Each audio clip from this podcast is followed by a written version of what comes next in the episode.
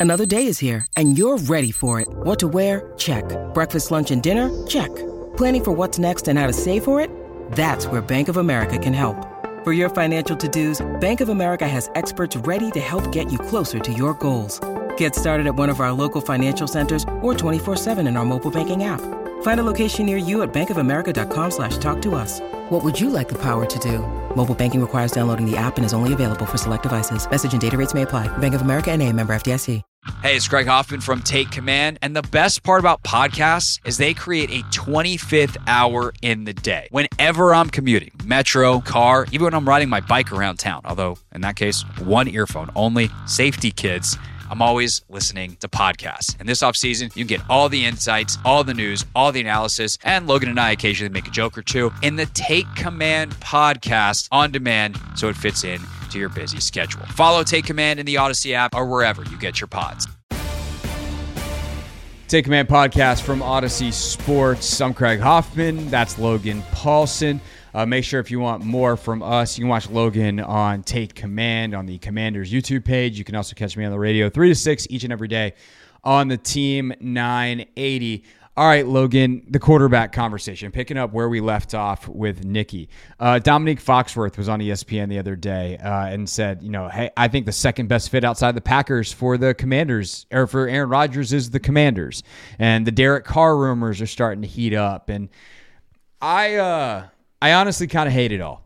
Um, and while I understand the appeal of a veteran on some level, and certainly folks that are as, as proven as Rodgers, I think that if you're trying to build something sustainable, constantly chasing a veteran is a lot more likely to have you looking like the Indianapolis Colts and a lot less likely to have you looking like the San Francisco 49ers or one of these other teams that's had success with younger quarterbacks, or even, frankly, the New York Jets, who missed on Zach Wilson tremendously in the draft. He seems to be a total bust for them at that second overall pick, where they're they're figuring out if they can even move forward with him uh, for year three, and yet they still finished just outside the playoffs this year and look to be building towards something good. And I guess that's kind of where I one of the things that I'm, I'm considering from a data point, and I'm curious to get your thoughts on it is if you miss on a rookie, you miss on a young guy, that means your money's gone somewhere else. And if you miss on a veteran quarterback, you are in really deep, you know what. And to me, that's why I know there's so much emphasis on this year for Ron Rivera, but I still don't think the right move for this team at this time, the way the rest of the roster is built, is to go after a veteran and spend that money. Yeah, I mean, I agree. I think I've always been a big advocate for like finding a rookie quarterback. I've actually been talking to somebody. Um, gosh, I can't forget. I forget his name. He, he works for Iron Neck, you know, the the the, the strength and conditioning company. Mm-hmm. Really, really awesome dude. And he sent me this thing, and his philosophy about quarterbacks was like, I would just keep drafting rookie quarterbacks, even if you hit on a quarterback. Now, I don't know if I would go that far, but I think right. that that is a very telling solution. And what I mean by that is rookies give you financial flexibility. And when your roster is not complete, it's that is what I'm looking for is financial flexibility, is getting a rookie quarterback or a cheap veteran so that I can do stuff to make the roster better.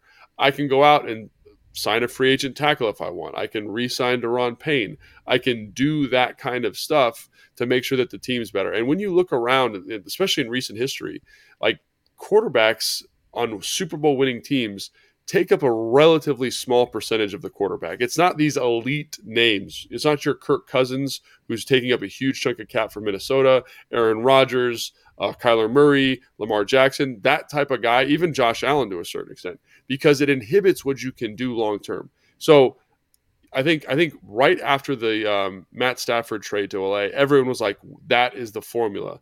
the draft picks aren't as valuable. We can find a quarterback in free agency, we'll pay him, and then all of a sudden, or trade for him, and then we'll be ready to go and we'll be ready to make. The, and that's like you see that with Cleveland, you see that with Indianapolis, and that became like kind of the the force du jour for a while in terms of this is the solution.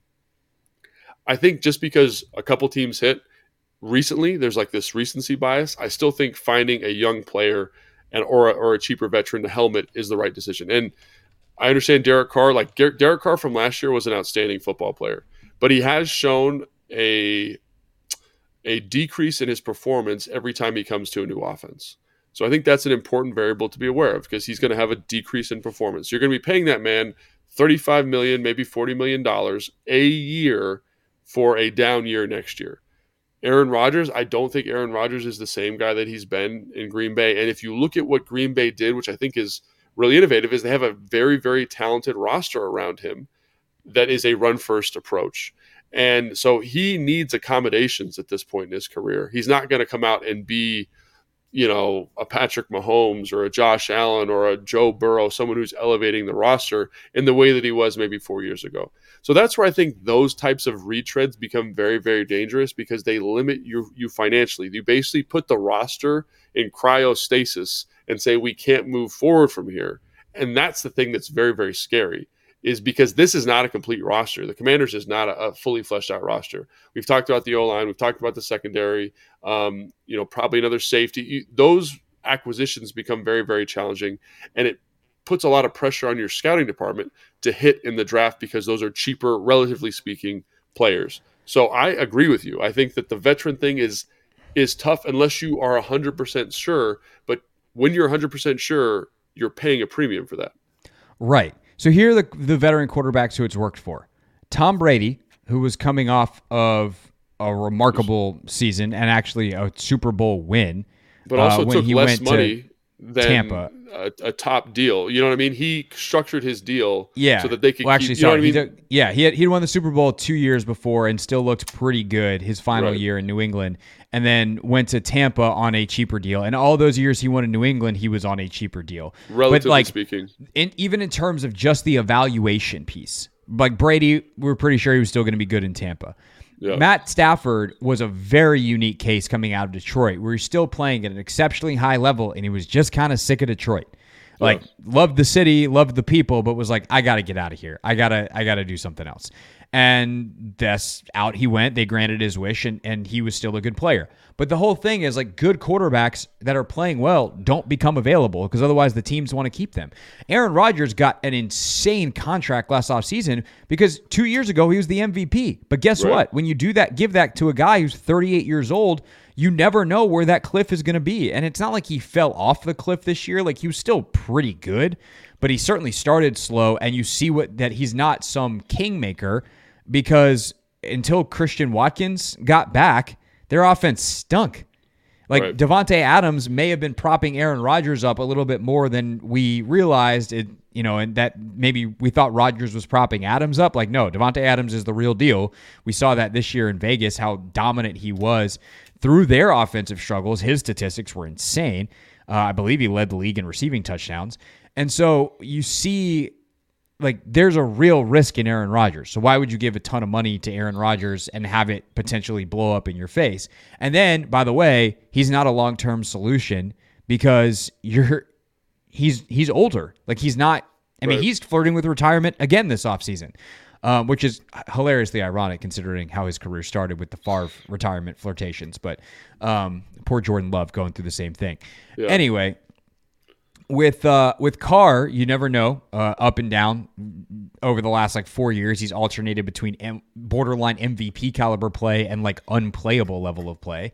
Mm-hmm. But the other thing about this Logan is something you said last week, two weeks ago on the pod that I thought was really really insightful. The evaluations at offensive line, for instance, are so much easier, and the hit rate is so much higher than quarterback. So if I'm going to spend money, like cash, I'd rather spend it on a sure thing. I'd rather spend on an offensive lineman or another position that I feel good that the guy that I'm paying is going to work for me.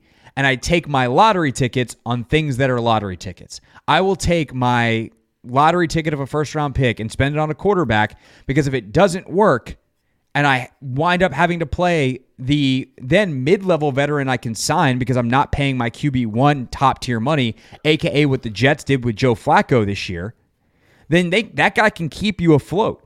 If you have Taylor Heinicke and Sam Howell stinks all of a sudden next year, Heinicke could keep you afloat in the playoff picture. Or Jacoby Brissett, or whoever that level of player is. Because a $10 million, $11 million backup is a lot better than the backup you're going to get when you're spending $40 million on a quarterback.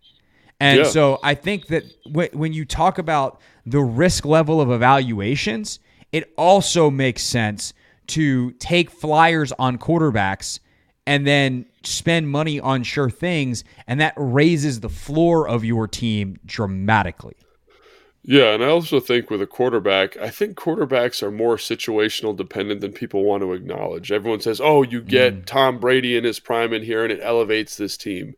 And I think Tom Brady's the best football player of all time.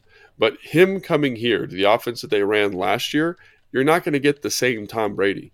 They really knew how to elevate Tom Brady in New England. And you saw that in Tampa Bay, too. You saw the friction when he first arrived there and they won the Super Bowl. You saw the friction between him and Byron Leftwich in terms of offensive philosophy. Brady wanted to do a little bit more play action, he wanted more answers. He didn't want this kind of vertical attacking downfield stuff quite as comprehensively, right? And it took probably six, seven weeks for them to find their legs. And I think that that's important to acknowledge. I think fans see Matt Stafford's success in LA and they say, oh, we should have got him here. We would have had the same success. Like, no, the scheme, the roster is in different spots. And that's where that evaluation is so important is to understand where you are at.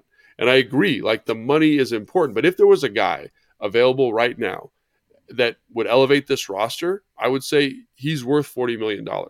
The problem is, I don't think either one of these guys are elevating the roster, Rodgers or Carr, because Carr had a, a pretty solid offensive skill set in um, in Oakland, in uh, Las Vegas, excuse me, and those guys didn't elevate him. They didn't. He he didn't elevate that offense the way you thought it would. Right, the offensive line wasn't very good. So you bring him here, and you are going to be relying kind of in a similar situation. You've got good skill position players. He's got to learn a new offense, and the offensive line's not very good. And quite frankly, it's the same thing in Green Bay. The offensive line was struggling, and Rodgers struggled.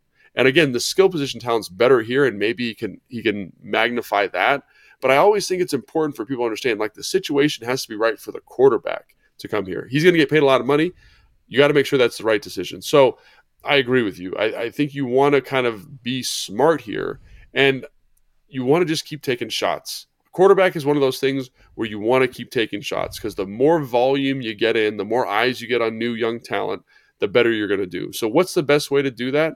It's find a Jacoby Brissett.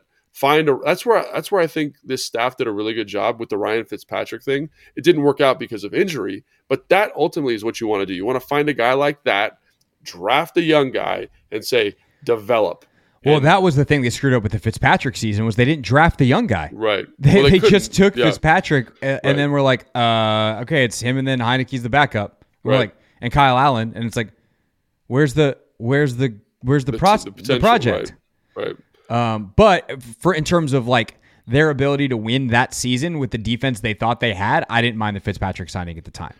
And so that's what this year should be like, I think. And you have Sam Howell. So then you have this dynamic that, again, it allows you to allocate draft capital, it allows you to allocate financial resources to the rest of the roster. And I, I'm going to sound like a broken record, but you look at Seattle with Russell Wilson, you look at Baltimore with Joe Flacco, you look at the Steelers with Ben Roethlisberger. I mean, the, the list is endless because the rookie's on a deal. You can elevate and improve your roster and then all of a sudden you're in a position where you can make a run in the playoffs with a quarterback that's not very good.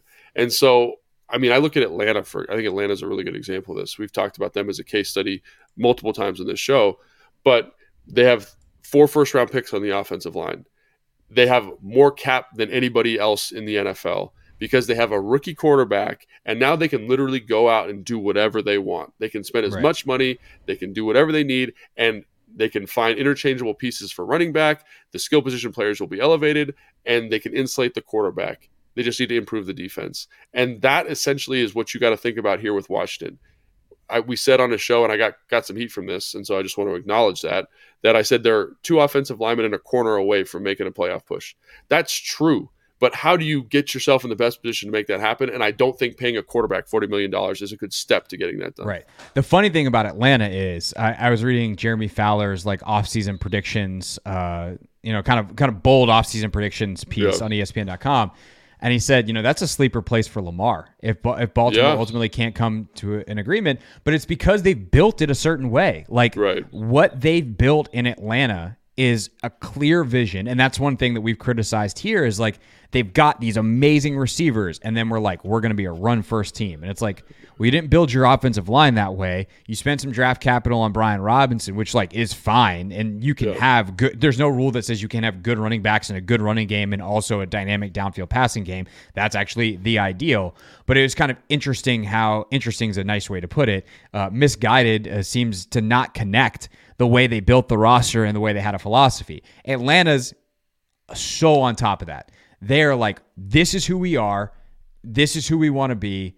We're going to draft everybody within that that vision. And the way they've built it, all of a sudden, with $56 million in cap space, if they want to sign Lamar for 40 and make a trade uh, t- with him, like he's the perfect fit for them at quarterback. And they've Right. got receivers that could actually be very helpful to him. And they've got plug and play at running back and they've got the O line. So um, if your roster's built up, then yeah, maybe you you are at that point where you are a quarterback away. Um, but obviously, this team, as you said, is you know you say they're they're two linemen in a corner away. Well, they're two linemen, uh, you know, which you've said. I'm just I'm just clarifying before anyone jumps. Although I'm sure they've already typed their comment, hit enter. like they're, you're two linemen, a corner, and a quarterback, away. Away. Um, unless Sam turns into something that you know faster than I think we anticipate, which is Right. possible. But Right. you know that's also going to depend on the OC and, and how they insulate him and all that kind of stuff. But I'm saying, yeah, I guess what I'm saying with the the two the two O linemen and the cornerback kind of thing I was talking about. The thing about that is that if you can again adopt this run first approach, run r- the run game is directly correlated to how good your O line is and how talented those guys are. So that's why Atlanta is an interesting case study because they have a lot of first rounders on the O line. San Francisco, they have one, two, they have a second, they have two first round picks, a second round pick, and then a free agent at right guard. So that's a lot of draft capital invested in that group. Uh, uh, Baltimore is the same way. A lot of draft capital invested in that group. So if you want that group to be good, there seems to be a precedent to say, hey, let's get this O line to be good. Then our running efficiency becomes better. And then Sam Howell doesn't have to do all this heavy lifting. He's going to be under less pressure. He can run the football. And I know there's this case, there's the conversation about Joe Burrow versus when they when they were going to draft Penei Sewell or um, the receiver. This is the LSU kid. really Uh, Ja'Marr player. Chase. Ja'Marr Chase. Yeah. That was the conversation. They said, "Oh, look how it turned out for Ja'Marr Chase." That's a different situation, probably more of an outlier, and I understand why they did it. But I do think that if you can insulate the young quarterback, rely on a good defense, upgrade with the corner, re-sign Daron or whatever you're going to do there, get another safety rotational piece, upgrade the offensive line. That's five players. That's five picks. If you hit on all of them, holy cow! Watch out. Maybe hit some stuff in free agency again because you've saved some money. That roster is now scaffolded in a way that it supports Sam Howell if that ends up being the guy, or Jacoby Brissett, or you know Andy Dalton, whoever it is. And all of a sudden, you become way more dangerous just because the roster is elevated. So I think that's kind of what I'm talking about. And I understand the quarterback's the key cog there, but yeah. you can make it less impactful and less important by managing some of these other decisions. And I think that's what I would like them to see. Is again, this is a point of frustration I have, and I'm diverging a little bit here. They seem to draft offensive linemen that are guards. You need tackles too. You need guys who Yeah. are tackles. You need to flesh that out. And so I would like to see them really kind of say, this is the guy we like. He fits our philosophy and hit a home run on that with with with an offensive lineman. Sorry. Yeah. No, all good. Um, and Burrow is such an exception because he's so Correct. freaking special. He's a Like, baller. he's so special. He elevates every. He is the kind of quarterback that elevates the O line. And getting him Chase, a guy that he has ultimate familiarity with, and also could be a potential Hall of Fame receiver. Like, yeah, uh, that's that's not. And by the way, they, the Bengals would probably still be really good if they had Penei Sewell, but um, who also has shown himself to be a dynamic pass catcher. Uh, That's we saw we saw Detroit. But um, you know, if you're yeah, draft a Hall of Famer. Uh, sure, that's it's if you're gonna if you're gonna go against philosophy, you do it for a guy like Chase. Um, who I think they really knew was was that special and obviously had the connection with Burrow. Um, but if you look at the the recent list of of Super Bowl winners, just to underscore your point, um, It's everything you're saying, and then Peyton Manning. He's like the only exception. Um, We talked about we talked about the Stafford exception, um, but they had built up that roster uh, in very unique way in LA. Uh, they obviously win last year. Tampa paying Brady under market value, um, and had built up that roster previous to that. Uh, Kansas City, Mahomes was still on his first deal, and he's also on a really interesting deal where Right. Kansas City is going to be able to continue to build, and he's still got five hundred million dollars. Somehow that those things are both true. Uh, like New a England, deal, right? yeah, yeah, yeah, yeah. Um, New England uh, with Brady, Philadelphia. Uh, Carson was their QB one to kind of start that year from some financial structures. Obviously, Foles winds up being the the QB one in the Super And Bowl. what's crazy but about he's that on is he's on a rookie deal. Foles was making a higher percentage of the salary cap that year. I think it was like Right. two and a half or something, as opposed to the one that, which is crazy. But think about that. That's But that's kinda what we're of talking yeah, about. Right, right. Right. It's it's if you can get the rookie and the cheap backup or the the the mid priced or like you know Yeah, two out of five uh, on the cost scale backup, like that's a good formula. Right, hundred percent. And I, I think again, like when you look at recent teams that have won Super Bowls, because it's not as much as people want to say it's the quarterback, and the quarterback, yes, it's a critical piece, but it's not the only piece. And there are very few players outside of a Peyton Manning type guy who can elevate the whole roster to compensate for the money that you're dumping into them. And I think teams are starting to become more aware of that. And again, that's one of the reasons a first round quarterback is so valuable because you get this huge piece for you that's going to be fractional fa- fractions on the dollar to what you're going to have to pay a high price free agent. So I think that is what I'd like to see here. And again, I think when again I'm I'm stepping back looking at it, I think that's one of the reasons Sam Howell is so appetizing to this team because they liked him. They thought he was worthy of like a third, second, third round pick. I'm I'm speculating there, but you know, like there's a lot of draft people who had him in that range anyway. Right. So they felt like here's the guy. We like him a lot. He looked good in the last game, and that's why they're going to give him a pretty good shot at this. Because if that's true, they can do all of this other roster work we were just discussing. Yeah, definitely. Um, basically, it's Manning is the only exception. Denver. Um, other than that, it's guys like uh, Flacco still on his rookie deal. Um, you know, obviously they faced Kaepernick, who's on a rookie deal in that Yeah. Super Bowl. Right. Russell Wilson on his rookie deal. Like a bunch of guys who ultimately got paid, and not saying it was the wrong thing to pay them either if they're that good. But you know, the, it's hard to get back. It's hard Yeah. to get back, right? I yeah, think you, it's you wind up having to make really tough decisions. right, right, absolutely.